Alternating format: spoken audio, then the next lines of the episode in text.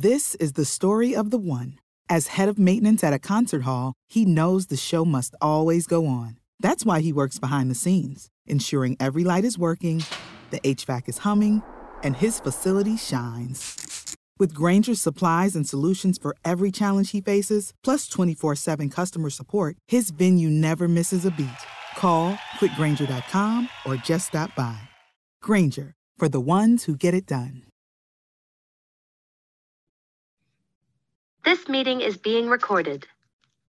And we welcome you to Inside the Lines, the high school sports podcast. I'm Jim Powers here from the High School Sports Caravan. And, you know, we've get a lot of great people that join us on the podcast, a lot of great coaches, a lot of great media members. It's finally time to get one of my very, very good friends. And I know him not only personally, but also he's my doctor, you know, and, and Dr. Rick Lehman uh, is just unbelievable. And, you know, Doc, it's great to have you on the podcast finally. I mean, holy smokes, it's been a year. We've been doing this and we finally get you on, but there's just so many things going on. It finally brings you a time to join us here on the podcast. Well, first of all, I want to thank you. And, uh, you know, I followed you for years and we've been buddies for years. So you've done a great job and, and, and a real asset to high school sports. So, again, thanks for having me on. No problem. So, you know, one of the main reasons I wanted to bring you on was, you know, everybody saw what happened last week with with uh with Evelyn Hamlin.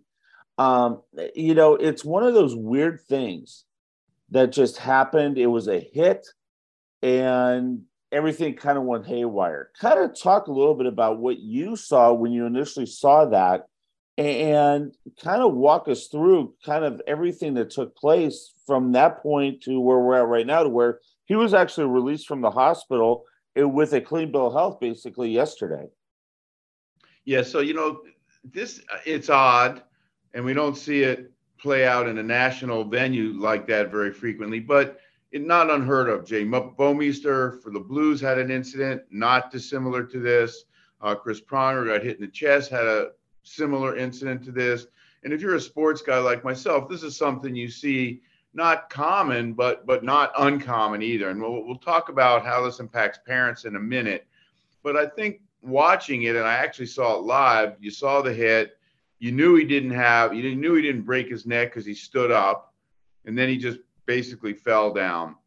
And kudos to the medical community, Buffalo Bills trainers, et cetera, assistant trainers, because they they really did a great job.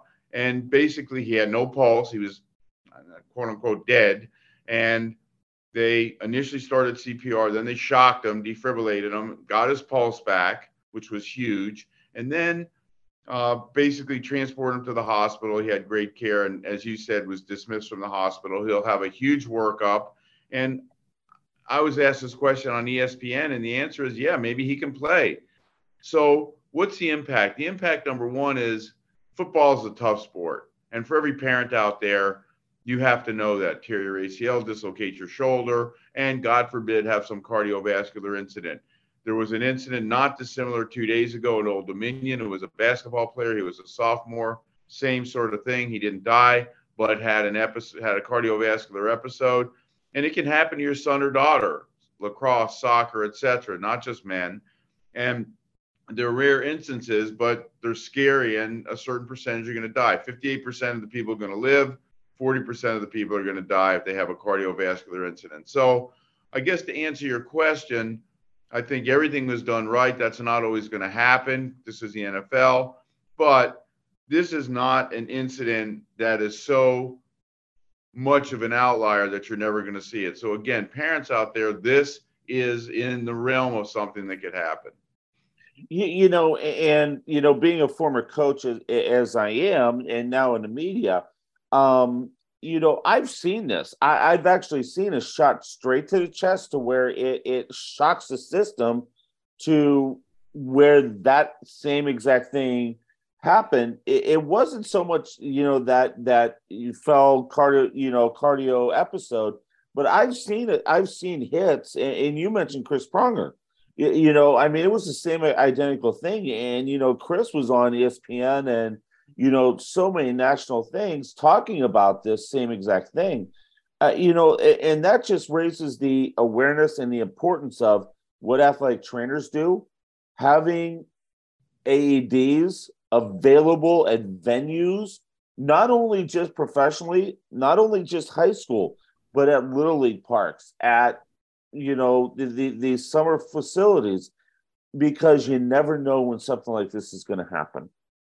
Well, you know, I think that's a good point, and I think having a defibrillator, an AED, available saves a lot of lives because as you said you know it's one thing in an nfl football game there's lots of trainers there's two ambulances always there there's probably six or seven team physicians and being a team physician in the nhl for almost 30 years yeah i've seen some terrible things guys cut with skates etc but there's a lot of help. Now let's dial it down to uh, a little league baseball game and there's a coach there's no doctor and no AED, and some 11 year old absolutely could die from what you're talking about, commotio cordis, where the heart basically stops because it had an impact. So I agree with you. I think it should be absolutely standard, mandatory that there's a defibrillator and it needs to be very close to the field so it's accessible. And maybe most importantly, someone needs to know how to use it, right? The coach or someone, it's no good sitting there if no one knows how to use it. So I think you're 100% spot on. You know, and coming off of that, I think it's raising a lot of awareness about a lot of different things. Um, you know, we just mentioned AEDs, you know, knowing CPR, just basic CPR. Um, you know, but what are some of the other things that you're seeing in your office um, with the high school students? You know, when it comes to, you know, injuries, we're starting to head into the crossover season. Once again, we came out of it with football going into basketball, football going into wrestling. Now we're looking at basketball and wrestling going into track and field and, and baseball and all those great sports. What are some of the things that you're seeing at your office when it comes to injuries and prevention and different things along those lines?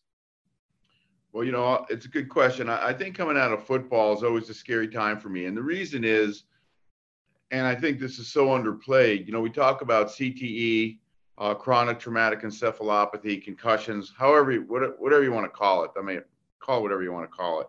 And I think it's so underplayed in high school. And I think we see such a high incidence of these concussions, we'll call them, chronic trauma to the brain. And, and you don't have to have a concussion. You know, you hit a tackling dummy 40 times in practice or 30 times in practice that's not free. Your brain's not supposed to ram into things.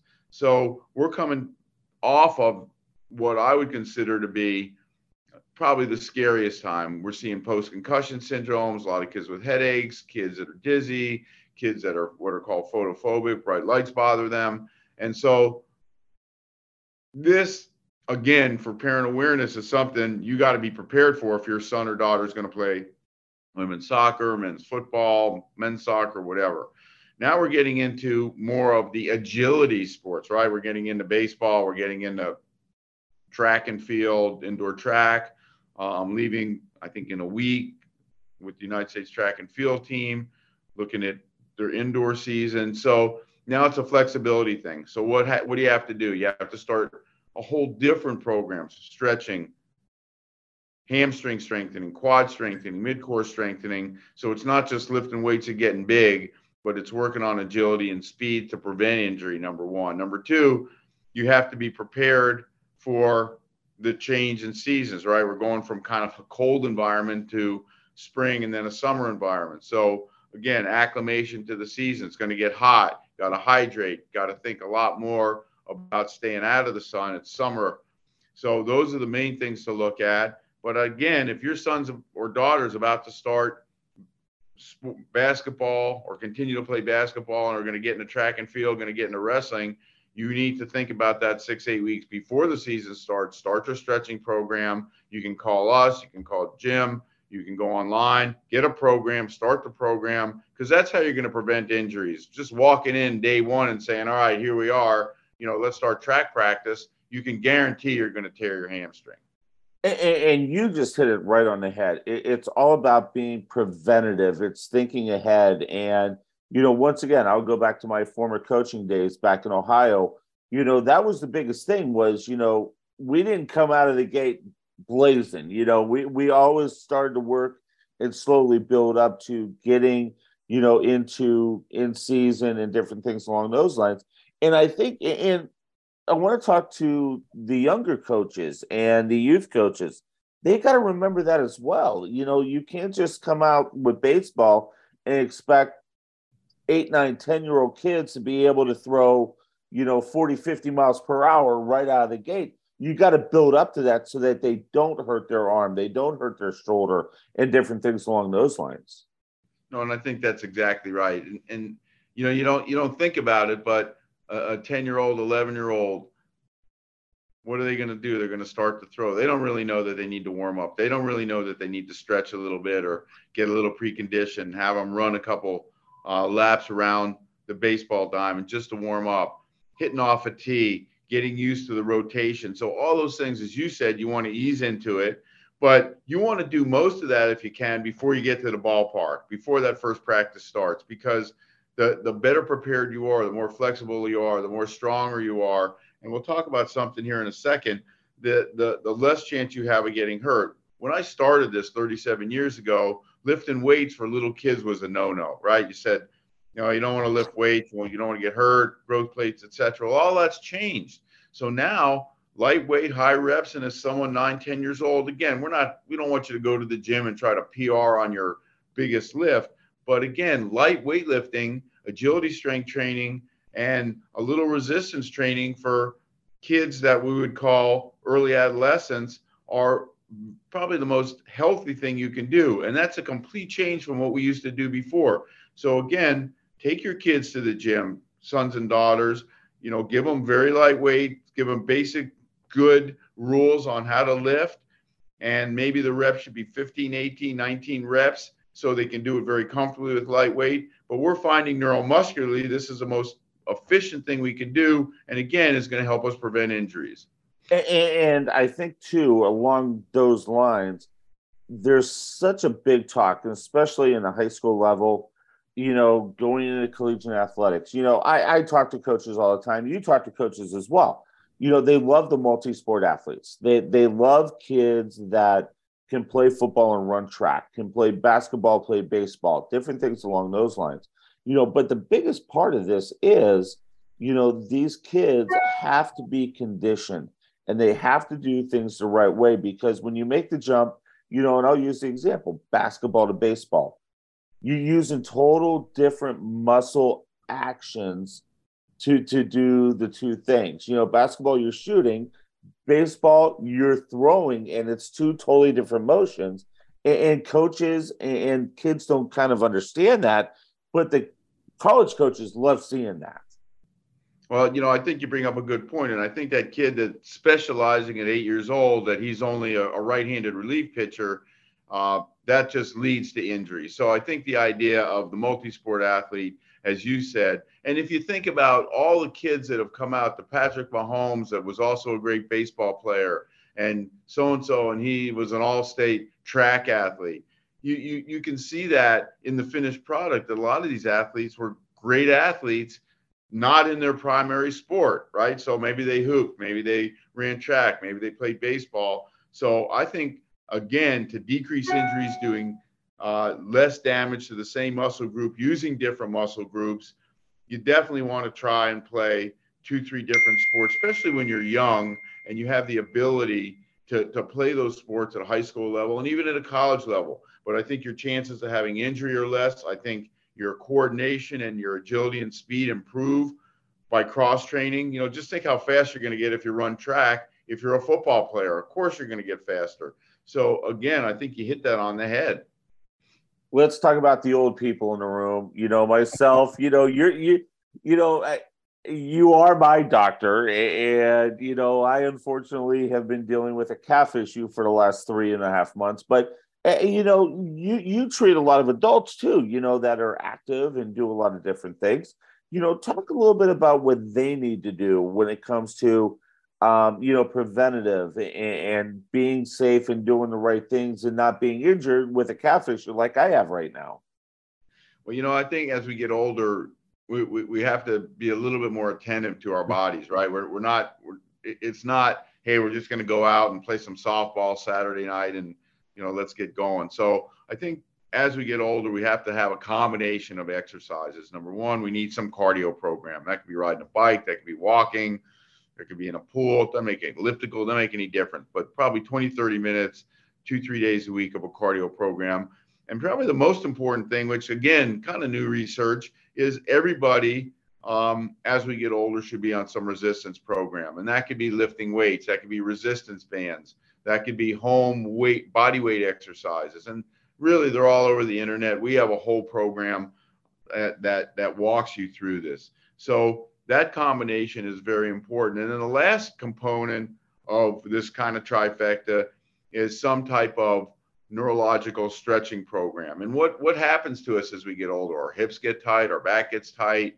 You know, all of a sudden we know notice we don't have the range of motion that we had in, in our hips. And so what we want to do is get on a stretching program. It's going to take you five or 10 minutes, a couple times a week. We want to stretch your upper extremities, shoulders, elbows, and wrists. Very simple. And your hips, lumbar spine. But I think the biggest thing that happens, and, and one of the reasons you tear your calf is you don't have that mobility or flexibility. You put your calf or your lower leg in a compromised position, and boom, you tear your gastroc or your Achilles. So I think these stretching programs, which again don't take a lot of time, you don't need to stretch for three hours, but a good five or 10 minutes a few times a week of a good biomechanical stretching program where you're stretching your core, you're working your core a little bit, combined with a little cardio, combined with a little resistance training or weightlifting. That's where we need to be. And we need to be consistent. You don't need to do it every day, but you got to do it every month. You, you know, and you mentioned my injury with the gastroc in my calf that's something that that can happen to anybody. It, it's just not a, a, isolated incident or anything like that. And, and, you know, you have given me some great advice and, and, walked me through a lot of different things. But you know, an injury like that, it, it's nothing out of the ordinary for somebody 55 years old like myself that that has that type of an injury. Well, first of all, I think you, you said something that's really important certain injuries, like people tear their Achilles, and I would say that the gastroc injury, you know, it's sort of the same muscle group.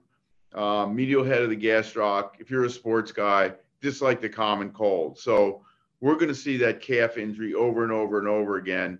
And you're 100% right. I mean, it's very common, number one. And it's obviously the weak link in the system. People tearing their Achilles, people tearing their gastroc. And then as we get older and we lose flexibility in that muscle group, that incidence goes up. So you, are going to see a lot less frequently in people in their 30s, a lot more frequently in people in their 50s. That's just just this math. So at this point, what can you do? Well, injuries are going to happen. That's why they're called injuries and accidents, and you have to treat it. And what you hope you can do is strengthen and try to prevent a subsequent injury. But again, these things are going to happen to everybody. That's why guys like me are in business. And a lot of these things are not preventable. I mean, there's things, you know, if your back goes out, you could say, well, I shouldn't have lifted uh, this box or I shouldn't have done this or that. But I can't tell you how many people come in and say, hey, I was brushing my teeth and my back went out. Well, your toothbrush doesn't weigh anything. So again, a lot of these things don't have to be an injury they're just breakdown as we get a little older. No doubt about it. Well, Doc, I know it's a busy time as always for you, but I love catching up with you. And at least now we're catching up to where I'm not sitting in your office getting you looking at a leg or an ankle or my foot or something like that. But you've always been a great friend and a great supporter of what we do at the High School Sports Caravan. And I know this isn't the first time we're going to get you on the podcast. We're going to try and get you on a regular basis that'd be great. I'm uh, I love it, and uh, you know you're always welcome, and anything I can do. But no, I look forward to coming back. Absolutely. Thanks so much, Doc. Appreciate your time, my friend. Take care. Dr. Rick Lehman, the he is the guy. He takes care of so many athletes here in the metro area. It's unbelievable. And we appreciate him taking a little bit of time today. We appreciate you for tuning in. For Doc Lehman, I'm Jim Powers. We want to thank you all for tuning in to Inside the Lines, the high school sports podcast right here on the High School Sports Caravan. Thank you so much, and we'll talk to you next week. This is the story of the one. As a maintenance engineer, he hears things differently. To the untrained ear, everything on his shop floor might sound fine, but he can hear gears grinding or a belt slipping. So he steps in to fix the problem at hand before it gets out of hand. And he knows Grainger's got the right product he needs to get the job done, which is music to his ears. Call, clickgrainger.com, or just stop by. Grainger, for the ones who get it done.